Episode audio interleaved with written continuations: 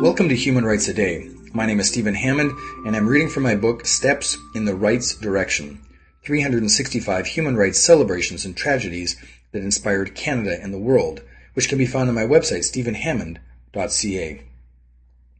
On March 19, 1990, Canadian women took gold at the first Women's Ice Hockey World Championships. Given the popularity of women's ice hockey today, it's hard to believe that prior to 1990, it had a very low profile. Not until March 19, 1990, did the International Ice Hockey Association open a World Championship to women.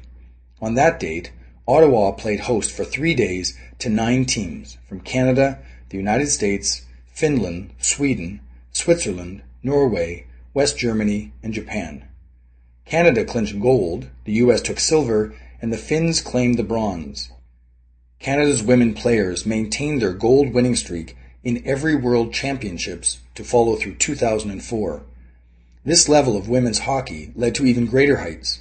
In 1997, the International Olympic Committee ruled the top five women's teams in the Sports World Championship would become qualifiers for the Olympics in Nagano, Japan the following year.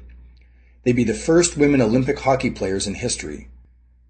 So on February 8, 1998, six women's teams, Japan became the additional automatic qualifier as the Olympics host country.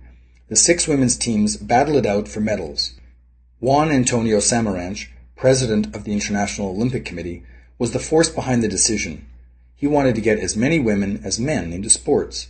At Nagano, the United States won gold, Canada clinched silver, and Finland took home the bronze.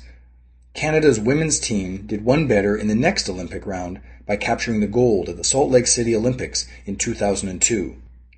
The excitement the women's games generated served as a catalyst for Canada to create and expand girls' teams and leagues coast to coast. That was March 19, 1990. If you'd like to hear a human rights story each day, be sure to click on the subscribe button, and I'll tell you another story tomorrow. For more information on human rights, go to my website, stephenhammond.ca.